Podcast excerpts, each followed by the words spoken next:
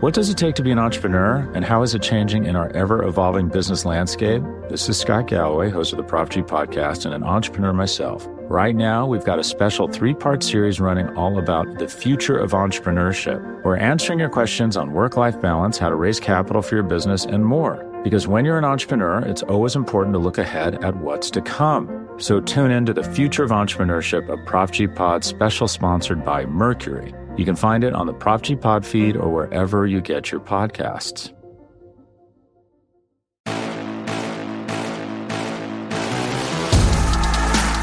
You're tapped in on the Chiefs Coast to Coast podcast, and I want to start with a message to all of our mortgage payers and, and, maybe those who may be on the outside looking in as we turn the page to Super Bowl week. If you followed the advice of Mark Gunnels and you're here to get your payback, here this man is right here.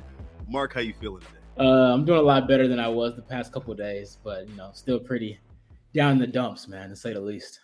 And he's down in the dumps. This is why. Let, let, let's play the sound right here. This is why Mark is down in the dumps. Hammer Chiefs minus seven, minus seven and a half. I don't care what it is. Chiefs roll.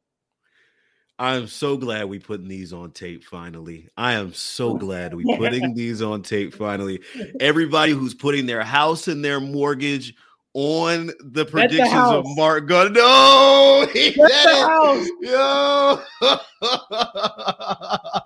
Bet the house. Mark Gunnels, this was your catchphrase coming into this game. 27 24, Chiefs losing overtime in the AFC Championship game. And you gave out that advice plus seven, plus seven and a half, minus seven, minus seven and a half. You didn't you didn't care. Here, here the Chiefs are on the outside looking in. What what went wrong?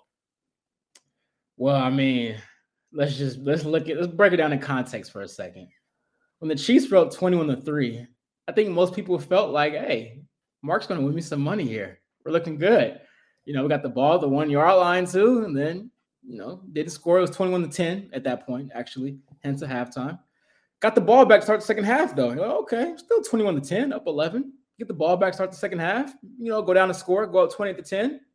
Didn't work out you know, things uh started going uh, a backward spiral. I mean, first half, Mahomes looked like that was probably his best half, maybe arguably ever of his career. I mean, he looked flawless. In the second half, that was probably the worst half of his career. So you couldn't go from a bigger high to a lower low in the same game. I mean, I couldn't predict that. Um, obviously, I said bet the house. So I mean, hopefully you guys didn't bet the house and you guys are still watching me in your home on Wi-Fi right now um, you know, uh, very unfortunate. Uh, to say the least, man. Uh, I can't explain it, man. It's a tough loss, man. Tough he has no housing assistance to offer, no, no, nothing to give to those who. who I mean, I have, his... I have, a, I have a couple couches here, so you know, if you want to hit me up in the DM, I might hook you up with a couch for a couple weeks. Lord have mercy. You mentioned the first half, so let's let's look at that a little bit more. And Kansas City had a chance to really pull away and put this game, maybe the final nail in the coffin, with that last possession up against the goal line, as you mentioned.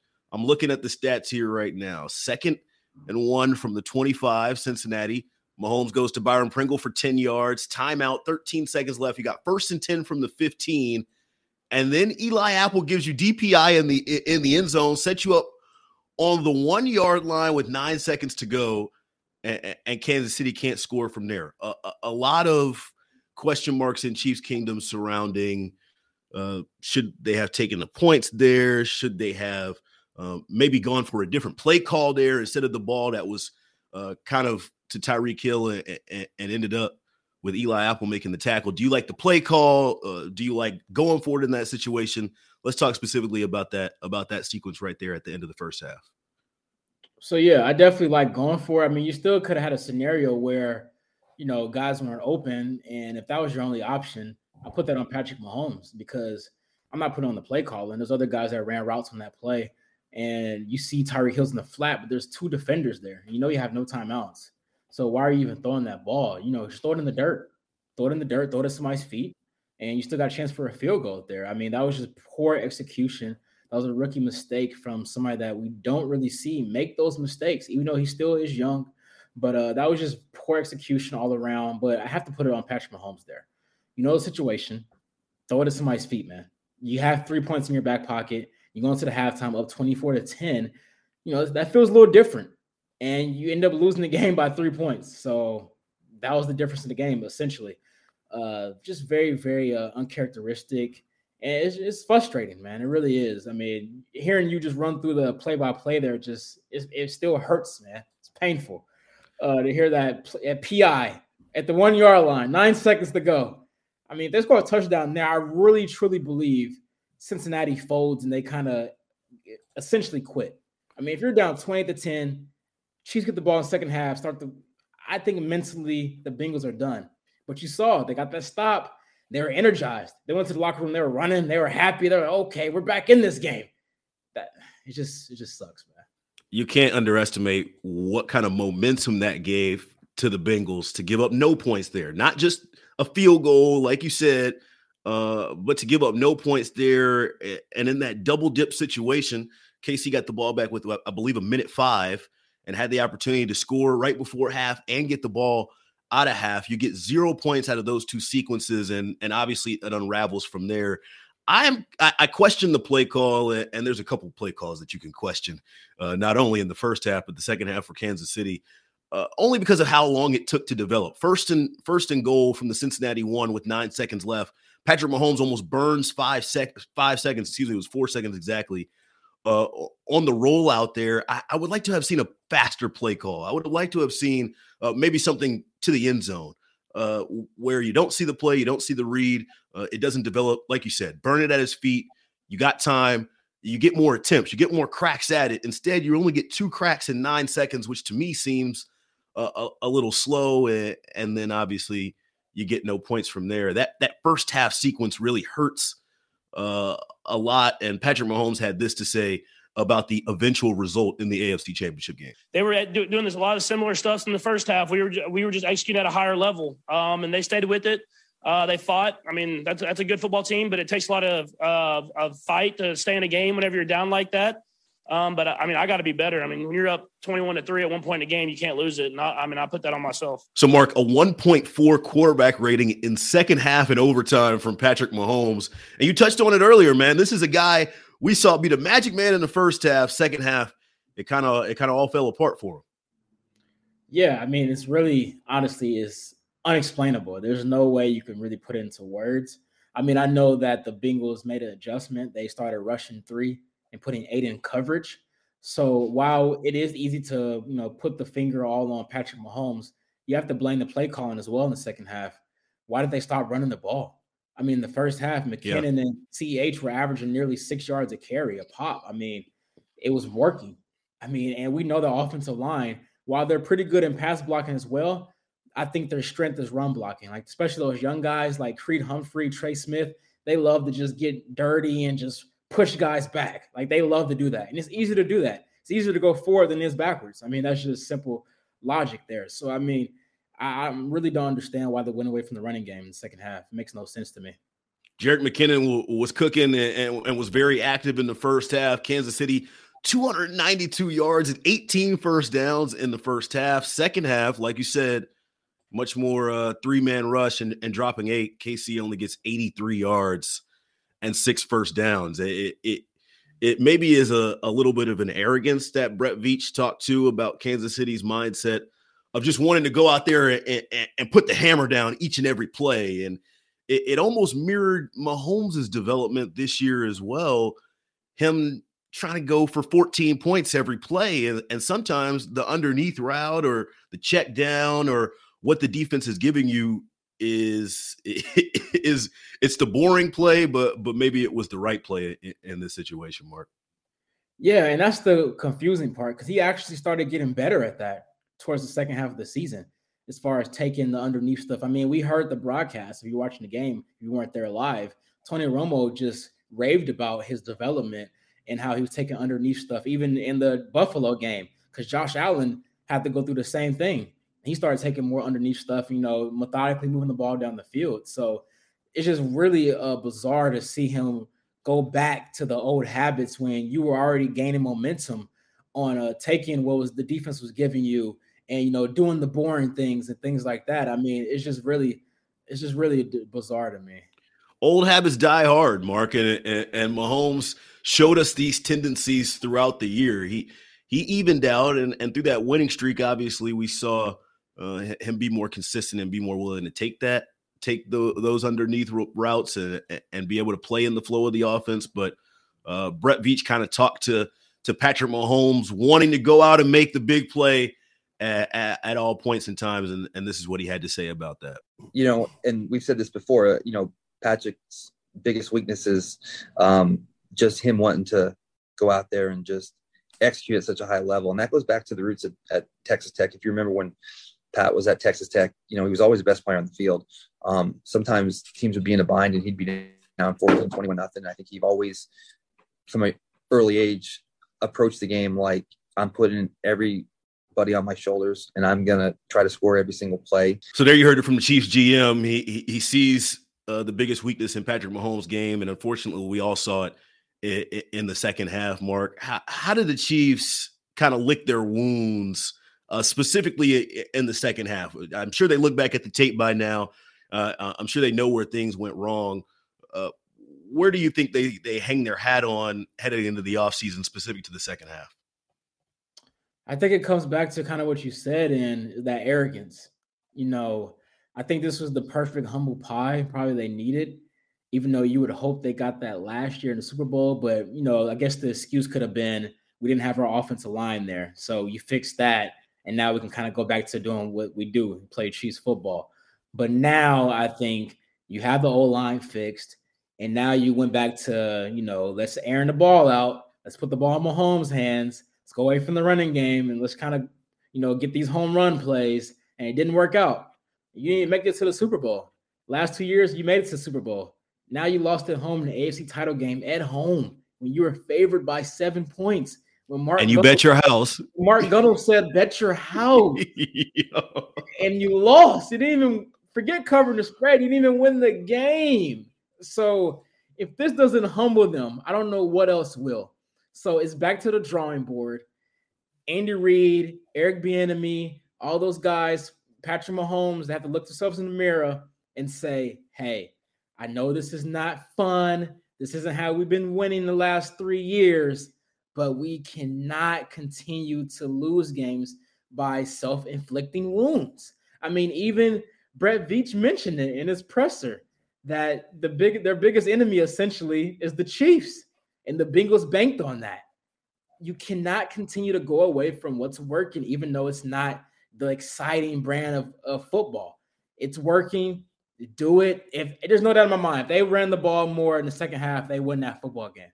There's no doubt in my mind. You slow the game down, the clock is running. Because they had what two, three and outs, I believe, to start the second half.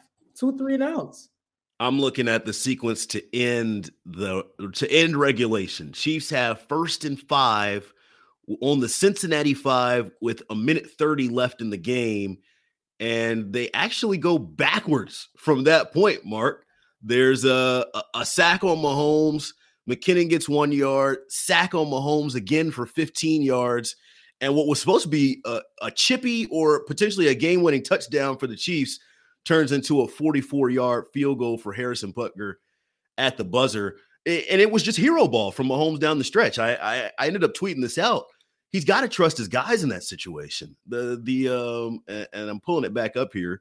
The second and four from the from the Kansas City from the Cincinnati four uh, there's been video that that sent out, and I think BK was the one who actually who actually tweeted it out. I mean, Kelce comes right over the middle, over the left hand side. If Mahomes just kind of sits and waits, but he turned into Johnny Manziel at the end of the game or at the end of regulation, and then to open overtime with two targets to Demarcus Robinson. It, it, it's mind boggling stuff, Mark. And that's no offense to Demarcus Robinson and what he brought to this team this year. I know as we go into the offseason, we're going to be talking a lot about what this team needs from the wide receiver position. Um, but to open up overtime with the game on the line, with your season on the line, especially with how sputtery that offense had been in the second half, can't go Robinson there, man. Can't go Robinson at all. I, I, I hated that in, in overtime. Yeah, I totally agree. I mean, that was definitely like, wow, really? Especially back to back plays, right? Back to back plays. I mean, I, I, can't explain it. I really can't explain it. But go back to the end of regulation sequence.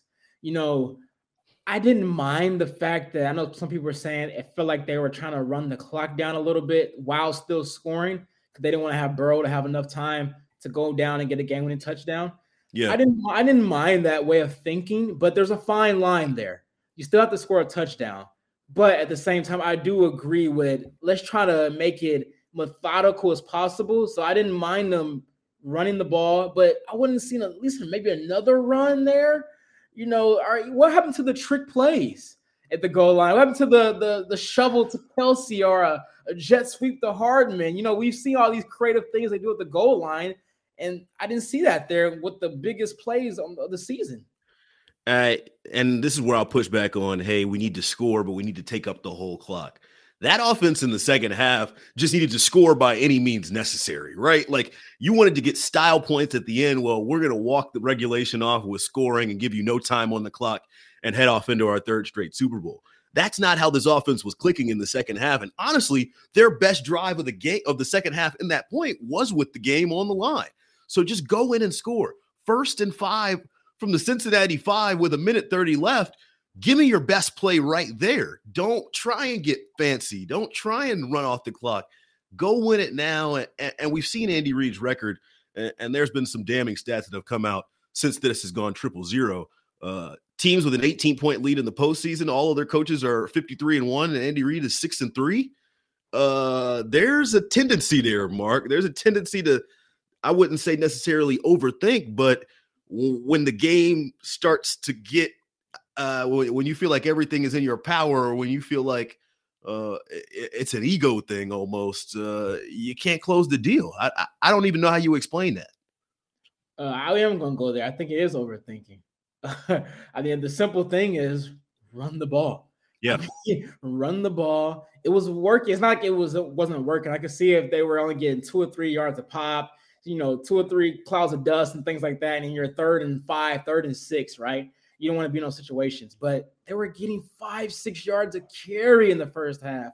It was working. You have a physical offensive line. That's what you invested for. They spent their whole offseason investing solely pr- pretty much on the offensive line.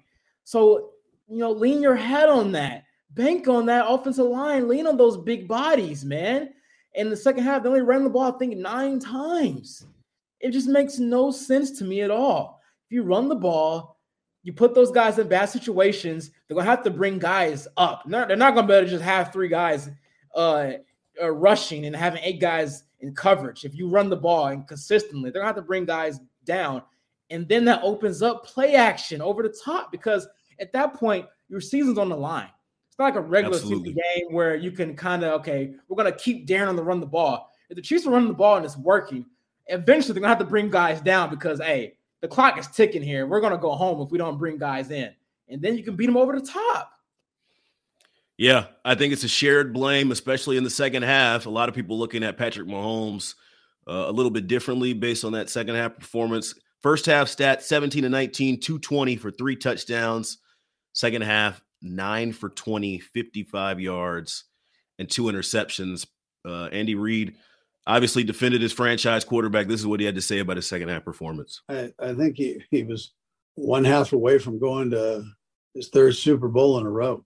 And that's uh that's pretty impressive. Hey, you've been around this long time and as a lot of us have, and you know, that's that's uh that's pretty impressive. And and most of these teams that that are getting this far have good quarterbacks. I mean, that's just how it works. And we're fortunate to have him.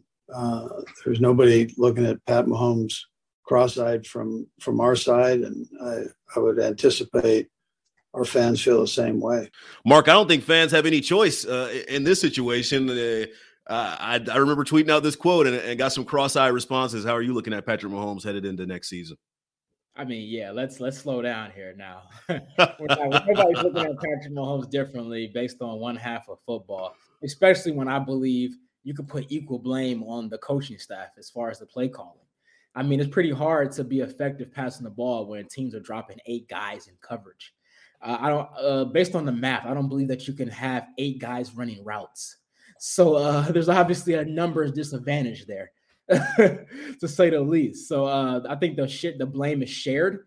And also, I want to say this as well, and this is a different topic we can talk about throughout the off season, but how much control the line of scrimmage do they give Patrick Mahomes to audible out stuff? You know, obviously, I know he's still young. He's only 26 years old, but he's ex- he's experienced so much in such a little amount of time, and he's seen so many defenses already. Does Andy Reid give him the full like, hey, you can audible whatever you want? Because I don't think that's the case. Because I mean, common logic would say, hey, man, I'm audible in this here. Let's run the ball. So I would love to know like how much control he has at the line of scrimmage. Yeah, I think that's something that we'll we'll learn over the next few weeks. And I remember kind of leading up to the AFC Championship game, Travis Kelce said, Hey, when I first started in Kansas City, it was Big Red's offense exclusively. Now he kind of gives us a little bit more input. We obviously see them having fun at the goal line and, and some of the different stuff that they've drawn up. But yeah, it, it, it's a head scratcher. It, why not run the ball in the situation, especially with how successful Jerick McKinnon has been in this offense and was in the postseason? I got his 2021 playoff stats here 50 touches, 315 yards. And maybe if he has 20 or so more yards, Mark, we're having a completely different podcast here, man. We having a, a completely different uh, coast to coast episode. Yeah, and you would have been out here in LA, you know. I'm yes, sir. Oh, partying and up, man, getting ready for third place Super Bowl, man. That's why this hurts even more, man. Just so many plans were ruined. Mentally, I was already on the flight. Yeah. Let me tell you, I, I, had already checked my luggage. I was ready to go, man. And, and then I saw McPherson split the uprights. Oh man. Well, you know, I will. I will say this though we can still have coast to coast next year. It's in Arizona, so still on the West Coast. uh, it's not too far away. Phoenix is only a four hour drive from LA, so 45 minute flight. So hopefully they're in there next year, man. I'm gonna have to buy my house back, and hopefully it, will be still on the market by by next year. Thanks to Mr. Mark Gunnels. We're gonna take one break, and we'll rejoin you in a second.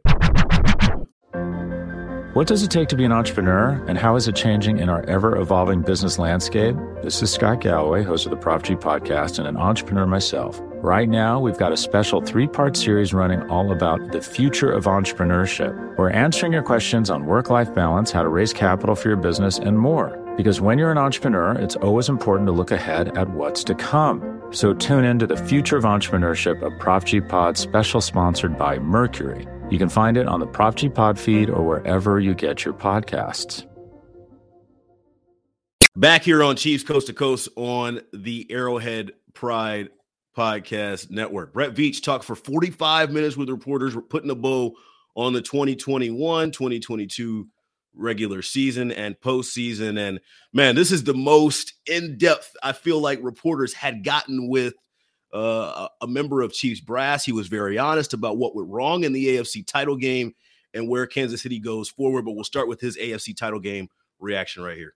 I know most of the narrative and a lot of the dialogue will be about missed opportunities and, you know, Chiefs blowing uh, a great opportunity. And, and listen, a lot of that was unforced errors and things that we did. But you have to certainly give the Bengals credit. It's kind of like a heavyweight fight where, you know, you have a favorite with a big knockout punch and, you know, we came out there and, and, you know, we connected early and, you know, credit to Cincinnati for, you know, just staying patient with their game plan. Credit to the coaches and players for getting up off the mat early and, and continuing the fight and taking it to the late rounds and ultimately getting a win for them. And, um, you know, it's easy to look at some of the mistakes we did, but it's also, um, I think disingenuous to not say that Cincinnati didn't do what they needed to do, and, and that was stay alive in the game and find ways to win. Credit to them, credit to their players. We'll certainly use this as motivation to get better. And um, you know, hopefully with another successful offseason, we can put ourselves in a position to play for another championship. So he said it. He said something that you've said earlier this podcast, Mark. The Chiefs' biggest weakness is is themselves.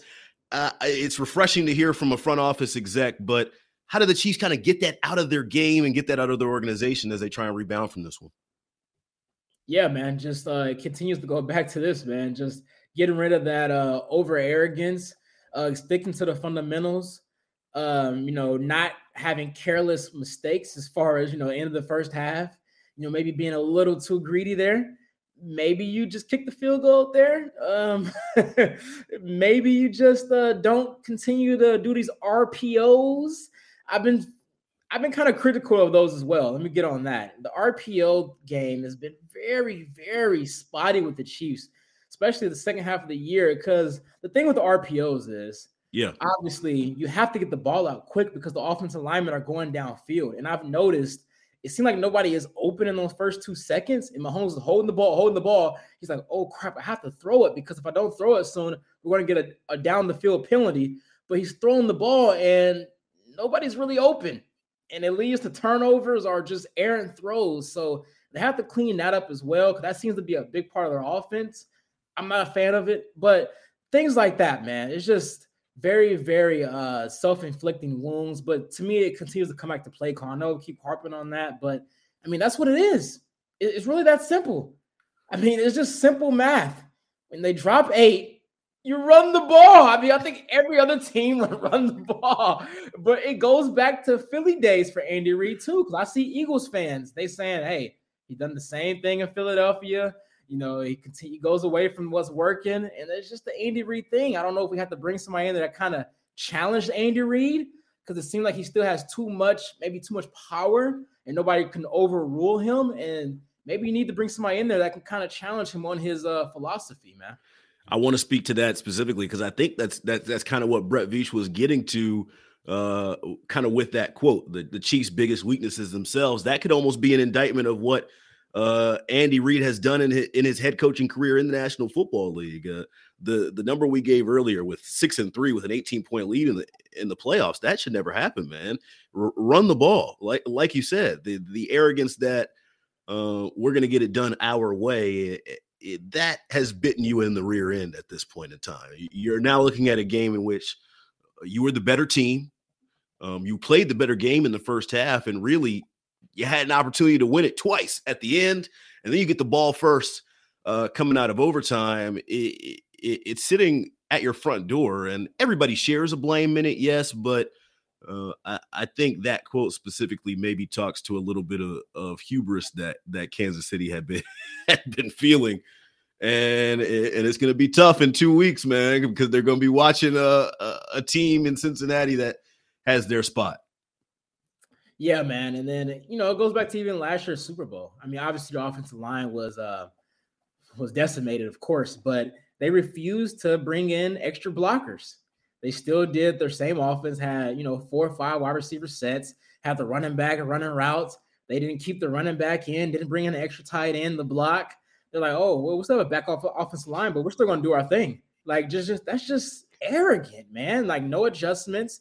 You know, you have guys that haven't played in, in, in there pretty much all year, and you refuse to give them help, especially against that D line. I mean, the Bucs D line is nasty, and they just made no adjustments. So I mean, it's just been a continued trend, man. That hopefully that maybe it took this loss that now you didn't even make the Super Bowl and you were at home against an inferior opponent. Maybe it took this where I hate that it had to go this far, but you know, hopefully they make adjustments moving forward, man we're we're moving forward here on Chiefs Coast to Coast, talking with we're talking about Brett Veach's uh end of the year comments and a couple guys who are looking to get paid in the offseason. One of them is safety Tyrann Mathieu, who's been extremely vocal on social media about not only his time in the kingdom, but what he could bring to a potential new team. This is what Brett Veach had to say about Tyrann Mathieu, who is an unrestricted free agent entering 2022. Had a chance to talk to Tyrann and his agent, and um, you know, we got to the point where we said once the season ends, we'll be able to, you know, look at the landscape and and where it's going to be at uh, once we get to this point in the 22 off season and where it's going to be in 23. And um, you know, we'll work through that. I know, uh, you know, certainly Tyrann wants to to be here and play here and, and loves it here, and, and we certainly feel the same way. We love him, and I think we both uh, know what this what this quote means without saying it. But what do, what do you think, Mark? I, I want you to take it first. You're funny, dude. Uh, so yeah, man. Uh, it's clear that Tyrann Mathieu is not priority number one, in my opinion, for Brett Veach, but he still is a priority. I'm not going to say he's not a priority. I mean, we're talking about a guy that is a multi-time All-Pro, uh, the leader of that defense, without question in my mind, the vocal leader, leader on the field, leader that the back end. Um, you know, emotional, obviously, but that's good though. Good emotion. Uh, could be sometimes, you know, on Twitter. Eh, you know, maybe stay away a little bit, you know. But I love Tyrann. He's my guy, man. I love Tyrann Mathieu, and I would love for him to retire a Kansas City Chief. But at the same time, it's a business. He's going to turn 30 this summer, and when guys get paid, and if you're a front office, guy, if you're a good front office, you're not paying a guy for what he did in the past. You're paying him for what you think he's going to do for the next two or three years. You're projecting. Exactly.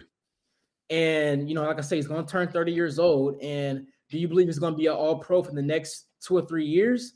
I don't know. I'm not sure. I don't have that answer. I can't predict the future, obviously, because I said bet the house. So and that didn't go. Uh, we know you can't predict the future. So, Come on now. so uh, yeah, man, it's a tough call for me. The price has to be right. If he wants to be paid the top safety in the league, I'm sorry, you know, uh, we'll shake your hand. We appreciate what you did for us. You're you're going to be in the Chiefs Ring of Honor. Uh, I think you're a future Hall of Famer, but you know, good luck wherever you go. But I'm not paying him top safety money.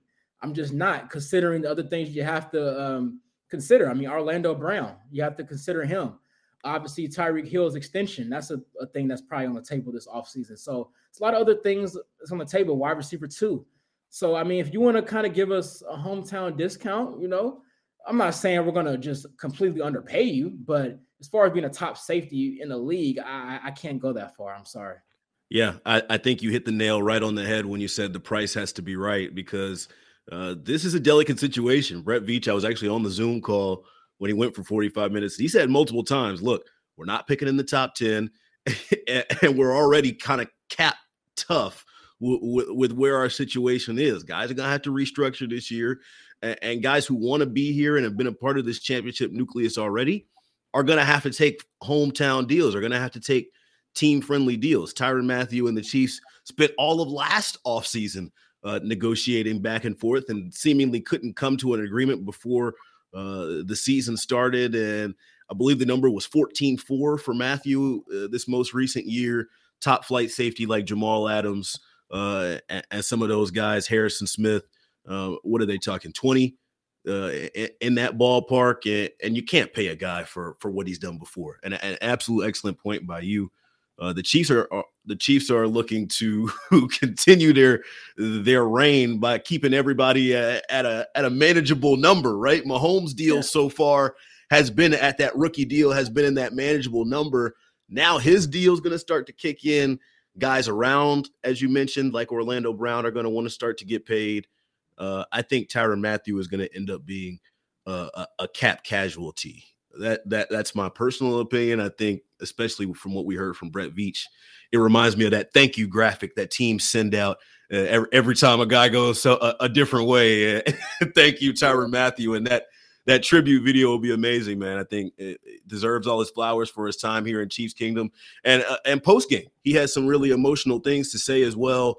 Uh, uh, about his time here in the kingdom. Check this out. I mean, I you know I hope so. You know, um, you know, ever since I came here, you know, I've just tried to be the right kind of teammate. Um, you know, I've tried to play my part, and you know, uh, obviously, you know, it's always that feeling that you know you can make more plays for your team, but um, I'm hoping it works out. Um, you know, I don't have any control over that. Um, you know, I feel like everything that was in my control, you know, uh, I tried my best to to handle it and and, and to do it with a smile. So um, I love this team. I love this locker room you know, it's a lot just that I have great relationships with, and so I'm hoping, yeah. Yeah, Mark. And I don't think a guy gets that emotional. Obviously, post game, uh, a lot of emotions going on, but but that sounds to me like a guy who knows the the writings on the wall. Yeah, man, um, hundred percent. And you know, based on you know, I follow his tweets and everything very closely. I'm sure as most of you guys do as well. Uh, seems that he's already pretty much saying bye goodbye without saying officially I'm gone. You know, and um, you know, and mm, you know, I'm not mad at him. He's a guy that this will be his last chance to get, you know, a big contract. Like I say, he's turning 30 years old.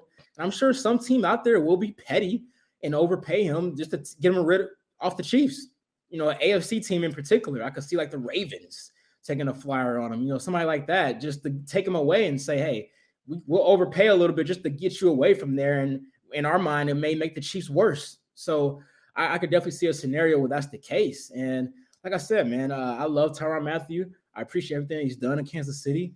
Uh, ultimate leader, man. I love his passion and things like that. But you know, like I said, as a GM, I got my GM hat on right now. You know, you can't uh GM Gunnels, baby. You can't make you can't make uh decisions based on emotion. This is a very uh, emotionalist business as a GM when it comes to money. So, you know, I, I just don't see him remaining here unless he's going to take a hometown discount, which I doubt he's going to do. Can't make decisions based off emotions. Looks like Kansas City's going to lose their emotional leader this offseason. Another guy who could possibly be a cap casualty is defensive end Frank Clark, who has been under fire from Chiefs Kingdom. It seems like since that contract was brought into the payroll, he has a top 10 cap hit. And, and this is what Brett Veach had to say about his defensive line entering the offseason. You know, we have some, you know, work to do on the defensive side and on the defensive line, we'll have some decisions to, to make. And um, we'll always prioritize the offensive defensive lines. I think if you look at, you know, the track record that, that, you know, coach had in Philly that I have carried over here. There's always going to be once you get the quarterback, you're going to invest in the O line, D line. I think we did that early on. Decisions, decisions. Mark Gunnels, what do you think that decision will be for uh, Frank Clark? When I saw that quote, that was basically directed towards Frank Clark. Like, can we can we agree on that? Like, there was no doubt in my mind that was like an indirect shot I don't even want to say shot, but that was indirect towards Frank Clark. I mean, let's be. he was subtweet. It was a subtweet. Yeah, it was a, that was a perfect subtweet. I mean, now this one's a lot easier than the Tyrann Mathieu. There is no doubt in my mind that uh Frank Clark will be gone unless he somehow reconstructs his deal and it's like a really team friendly deal. But uh, there's no way on his current contract that that will remain. I mean, that's pretty obvious. Uh, I know they can cut him. I think before what's the like June first is like the June first first deadline or something like that. Then after that is like I'm not sure exactly how that works, but I know uh, most likely it makes more sense to cut him before then, as far as the cap is concerned. I still have to eat some dead money, obviously, but uh, that's definitely going to happen. And then also his buddy from Seattle, Jarran Reed, basically tweeted his goodbye today. I mean, my gosh, I mean, you couldn't get it more direct than that one. I saw you uh, kind of repost that as well on Twitter. Yeah, it, Frank Clark, Jarran Reed, and, and, the Chiefs have 25 unrestricted free agents. So this is going to be a team that sees a lot of movement coming and going uh, over these next couple weeks into the offseason. Sticking with Frank Clark, he was asked specifically about what's next for him in Kansas City. This is what he had to say after the AFC Championship game. Um, man, Kansas City is home. You know, Kansas City is home. My I bought a house here. You know, my my daughter goes to school and stuff like that here. Um, it's home, man. So, um, you know, I want to be here for the future, for the rest of my career, you know. But like you said, unfortunately, the way business goes, you know, things don't happen the way you want them to happen all the time. All right, Mark Gunnels, you're 0 for 1 right now. Let's see if we can get back on the plus territory. Go into your magic ball. Is Frank Clark playing football in Kansas City next year? I'm gonna lean no. Oof. I'm gonna lean no. I think some team out there would still feel like they can um, you know kind of resurrect the back end of his career and give him more than he probably should get and more than Kansas City would definitely give him. Because I do think he does want to stay in Kansas City, obviously, but I don't see Brett Veach giving him more than like a minimum type of offer once they reconstruct his contract. And I think some team out there, particularly like a bad team that feels like, you know, hey, he's a champion. He's a fourth all time, I believe, in uh, postseason sacks. And you know they may seem like oh he could be a leader in our locker room. They may overpay for him. And at that point i mean i know you want to stay in kansas city. Your daughter goes to school there but hey your family still got to eat too. So if uh, somebody's offering more a significant amount more money i don't think he's going to pass that up yeah i think the writing on the wall has been there for a minute on this one production hasn't been there uh, for frank most of the year he, he picked up kind of towards uh, the middle of the year. And you could say he wasn't healthy to start off the year, which is a completely valid explanation. But the cap and the production, the cap hit and the production just don't match in this situation. And it leaves a really bad taste in your mouth with just uh, what happened in the AFC title game. I mean, this is a team that gave up nine sacks the week before. You only get to them one time. Uh, I, my prediction is this Chiefs D line looks completely different next year. As for a guy who may be staying here in the kingdom, but is also looking for big money. It's left tackle Orlando Brown. Brett Veach asked about what they want to do with him uh, in that end of the year press conference. Here's what he had to say. Um, he's as dependable as there is. You know, that Cincinnati game that we played in the regular season, it, it, killed him that he couldn't play. And he actually came back on the field and wanted to play with a with a pulled calf muscle. So um, I think he's done a great job at, that left tackle and, and certainly work it, and get him done. And we expect him to be our left tackle moving forward. So if we're shipping the first two out of town, it looks like Orlando Brown might be picking up a lease here in the kingdom. How do you feel about him being the, the Chiefs left tackle uh, for the long haul here, Mark? Uh, I'm I'm not against it at all. I, but I definitely could see a scenario where he's the franchise tag guy. where you franchise tag him, give him one more year, kind of see how that goes, and kind of prolong the inevitable big time extension, or if you even want to do that. Because we know that with left tackle, I mean, those guys get the big bucks. I mean, we, we saw Trent Williams. I mean, they're going after Trent Williams in the offseason. The Chiefs were in that hunt, but uh, the Niners just outbidded them basically. So uh, left tackle is definitely a lucrative position on the offensive line, and that's why uh, you know Orlando Brown wants to be left tackle. And obviously, with his father, you know the tradition there, with his father being a left tackle, he was a right tackle in Baltimore primarily. He played left tackle one year there, but at the same time, that was a heavy run system in Baltimore, as we know. So it's interesting to see his first year kind of being more of a pass blocker at left tackle. And he started off kind of rough, but I do believe second half of the year he picked up a lot and uh, he kind of gained some more traction there. But I could definitely see this being a franchise tag candidate. Absolutely, and and I you talked about him starting off rough. This is a guy in a new system, uh, learning with a completely different unit. These are five new faces along the offensive line. I actually think Orlando Brown settled in pretty nicely.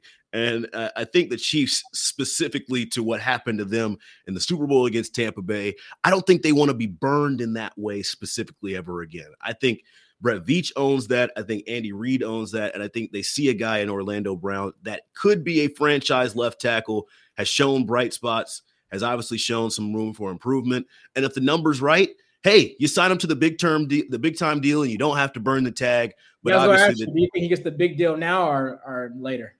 I think that's where you start. Uh, if you're Brett Veach and, and, you're wanting to be a cap guy, because when he talked to, in that end of the year press conference, he mentioned specifically, "Hey, we're not just looking at this year; we look a couple years down the road as well."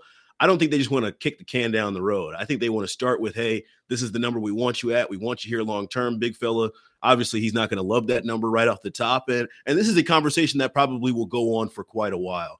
There's going to be some things that need to happen and some dominoes that need to ball that need to fall before Orlando's deal is done, but uh, he's certainly going to be somebody from what Brett Veach said in his press conference. He's certainly going to be somebody that they want to keep in house long term. Mark. Yeah, hundred percent. Especially when you gave up a first round pick for the guy. Exactly. You know, protect him. Your franchise's blind side. I mean, that's the most important thing outside of Mahomes. You could argue on the roster is your protecting that guy's blind side. So yeah, I agree. He's definitely going to be a guy that's in the the mix for sure. Definitely next year and probably beyond. We're wrapping up here on Chiefs Coast to Coast, our second episode. Appreciate y'all being locked in with us. Want to touch on Jarran Reed quickly because he did uh, have some choice words on Twitter today. Said that he's moving on to the next chapter. Appreciated his time in the kingdom. It was a dream come true to play for head coach Andy Reid, but he's on to the next stop. I believe his number was five and a half this year, uh, five and a half million on a one year deal in Kansas City. And like you said, good friends with Frank Clark. Maybe that means uh, that that two the, those two are headed out. What do you think, Mark? Yeah, that's kind of what I thought as well, because uh, that was kind of part of the deal. You know, bringing Jarran Reed in here, a guy that has success alongside Frank Clark in Seattle. You know, they're obviously uh, really good friends. So when I kind of saw that tweet, I mean, that was you can't get more direct than that as far as a goodbye. I mean, his agent must already talked to Brett Veach and they already must have had a mutual agreement like, okay, we're to go separate ways. So I think that was a sign that Frank Clark probably is gone as well. And, and I believe Jarran Reed was the only Kansas City Chief to get his hands on, on Joe Burrow in the AFC Championship game. We'll see where he ends up. Obviously, very thankful for his contributions here in the kingdom. Just want to keep it very general on off season before we jump around to some league news. Wide receiver two debate, man. This thing is going to be moving for, for, for quite a while. We had the same conversation leading into the regular season of this year, and here we are coming out of the AFC Championship game with kind of the same debate. I've got the numbers for Byron Pringle and Demarcus Robinson versus the Bengals here, and, and they're not good. They're not good, Mark. Six six targets, two catches, 16 yards, and I believe that was all Byron Pringle because Demarcus Robinson was three targets, zero catches, zero yards. You are looking into your crystal ball again. We got your little hat on and your seance, whatever. Who is the Chiefs wide receiver two starting off the 2022 regular season? Ooh, you came in hot with the question. Yes, sir.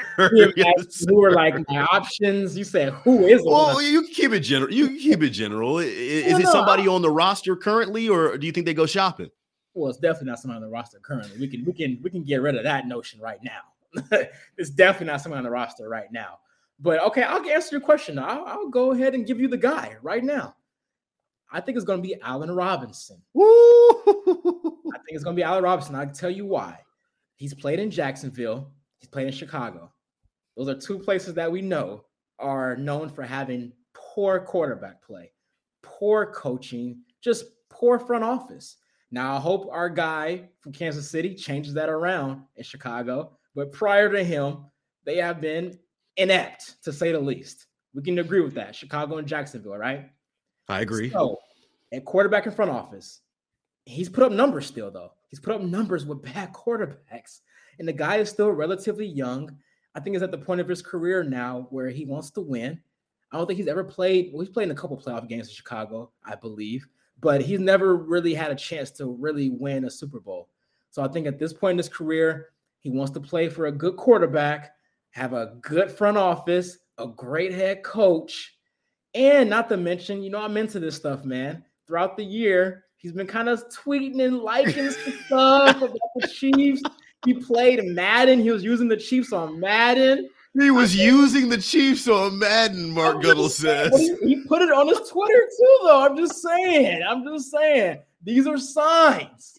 These are signs. You are reading. He's reading every tea leaf possible. Yes, I am. I am. And he's a big body receiver, something that Chiefs have not had. They don't have that guy you can just throw it up to and say, "Hey, go ahead and get it." A jump ball like a Ja'Marr Chase or a Boyd or Higgins. They don't have that Mike Williams type of guy. So I think he's that guy. I think he can you can get him on a relatively fair deal. I think it makes sense, man. I really do. And not to mention, he played for Matt Nagy, somebody that came from the Andy Reid coaching tree. So you would imagine the scheme and stuff is somewhat similar. So that learning curve, you know, always talk about how bringing guys in is tough to learn an Andy Reid offense, but he's already kind of played for a guy that came from Andy Reid. So that transition shouldn't be that difficult. So I think it's a perfect fit. I, I, I like that comparison, and, and, I like all the points that you hit on. I'm, I'm going to toss a different alternative, and this is a guy the Chiefs have been linked to in the past. Would not be surprised to see Juju Smith Schuster once again uh, linked to Kansas City. We know Andy Reid would text him pictures of the Lombardi trophy last year, trying to pursue him to come to Kansas City. Like you said, another big body receiver, a guy who doesn't necessarily need 12 to 13 targets a game, but can maybe get away with his five or six. Uh, I think he's somebody who has had interest in Kansas City. And after playing with a guy like Ben Roethlisberger, who wouldn't be interested in playing with a young, dynamic playmaker like Patrick Mahomes, I think Juju Smith Schuster once again has some interest from Kansas City. And hey, man, he may even play with the Chiefs on Madden. You know, you never know, man. He could he could have some interest in Kansas City. We'll be talking a lot uh, uh about the offseason in the coming weeks since the Chiefs are on the outside looking in. And you could uh, tell that uh Veach was low key salty we didn't get OBJ. I mean, he mentioned his name a couple of times. LA, Kansas City. Are you are you knocking OBJ? And and he may he he had it right. He was boiled down to the last couple contenders.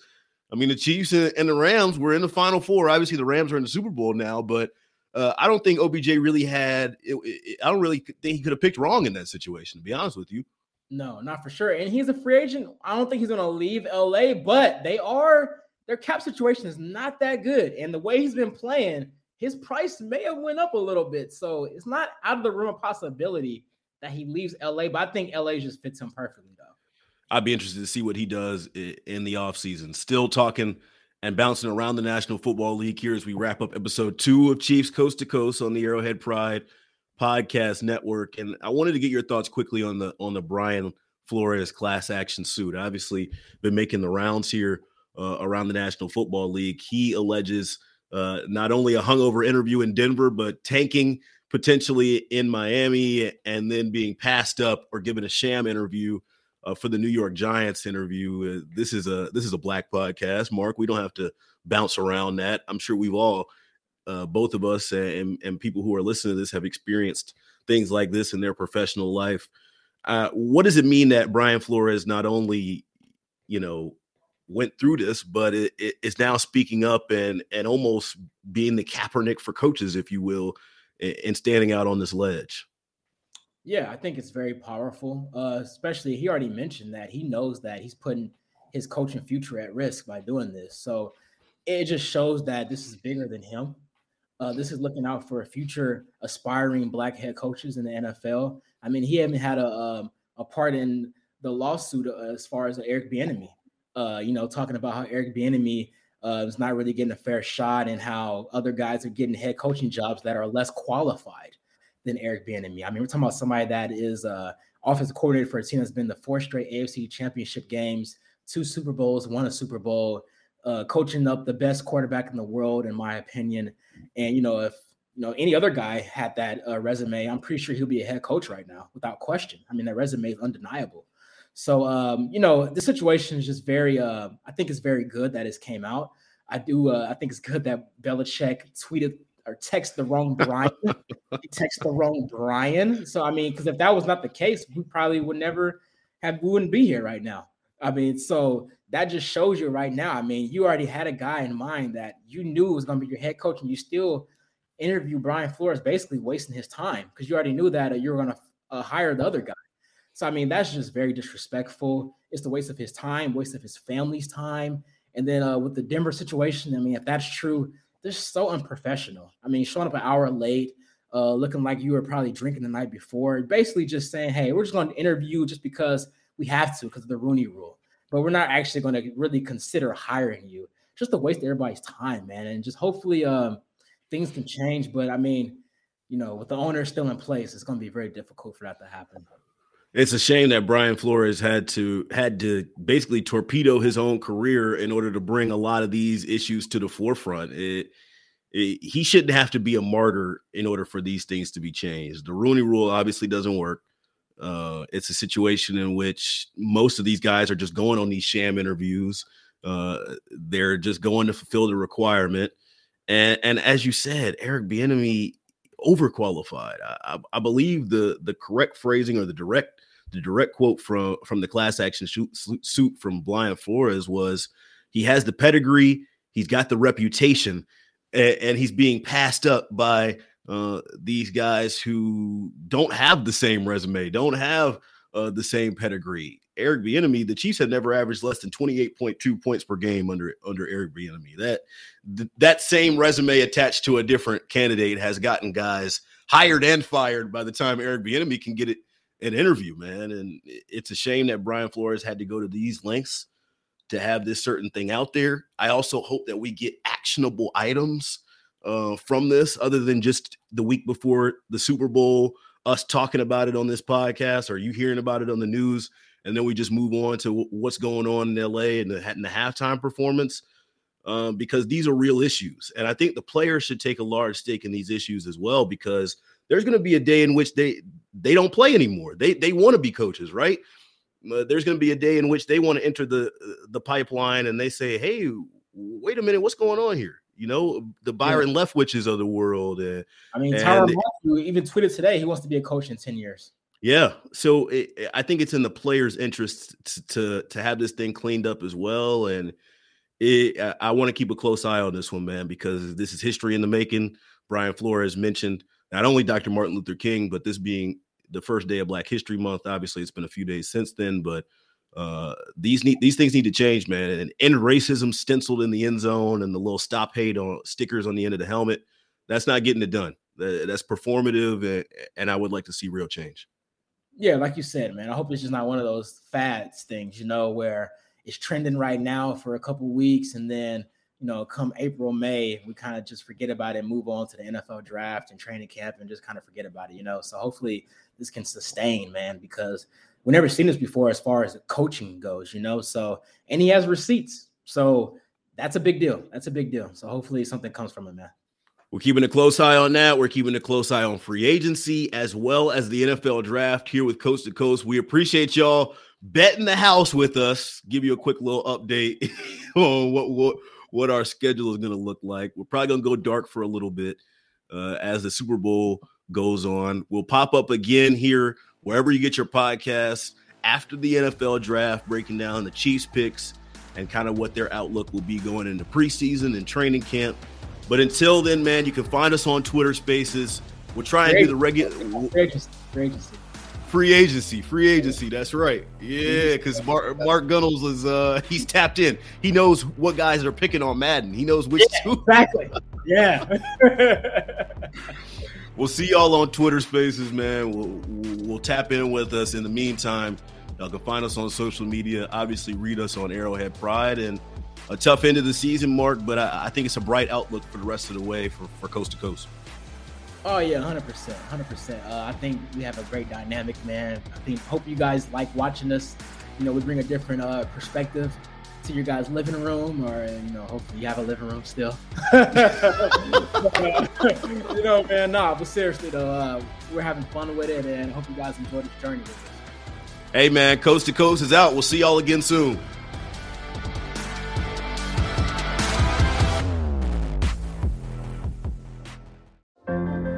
What does it take to be an entrepreneur, and how is it changing in our ever evolving business landscape? This is Scott Galloway, host of the Prop G podcast, and an entrepreneur myself. Right now, we've got a special three part series running all about the future of entrepreneurship. We're answering your questions on work life balance, how to raise capital for your business, and more. Because when you're an entrepreneur, it's always important to look ahead at what's to come. So tune in to the Future of Entrepreneurship, a Prop G Pod special sponsored by Mercury. You can find it on the Prop G Pod feed or wherever you get your podcasts. More to dos, less time, and an infinite number of tools to keep track of. Sometimes doing business has never felt harder, but you don't need a miracle to hit your goals. You can just use HubSpot because their all in one customer platform can make growing your business infinitely easier. Imagine this high quality leads, fast closing deals wildly happy customers, and more benchmark breaking quarters. It's not a miracle, it's HubSpot. Visit HubSpot.com to get started today.